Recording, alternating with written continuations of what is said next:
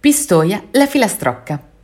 Saltando con un balzo in avanti all'era moderna, i bordelli pistoiesi erano praticamente tutti in via tomba, tanto che esiste una piccola filastrocca assai significativa che così recita: In via tomba si mangia, si beve e si tromba.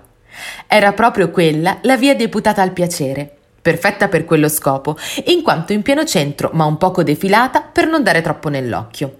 Erano queste case chiuse di media categoria a prezzi contenuti e dalla clientela di medio livello che piacevano anche ai soldati americani dell'immediato dopoguerra e a quelli del distretto militare di San Lorenzo, oltre che ai militari della Gavinana, anche se si sa che nei bordelli andavano quasi tutti gli uomini per vari motivi. Come in tutte le case chiuse legalizzate, la visita medica era non solo obbligatoria, ma era anche accurata a Pistoia il medico deputato per questo era il dottor Landini, con studio in via della Madonna 26, la cui targa sul muro riportava dermatologo.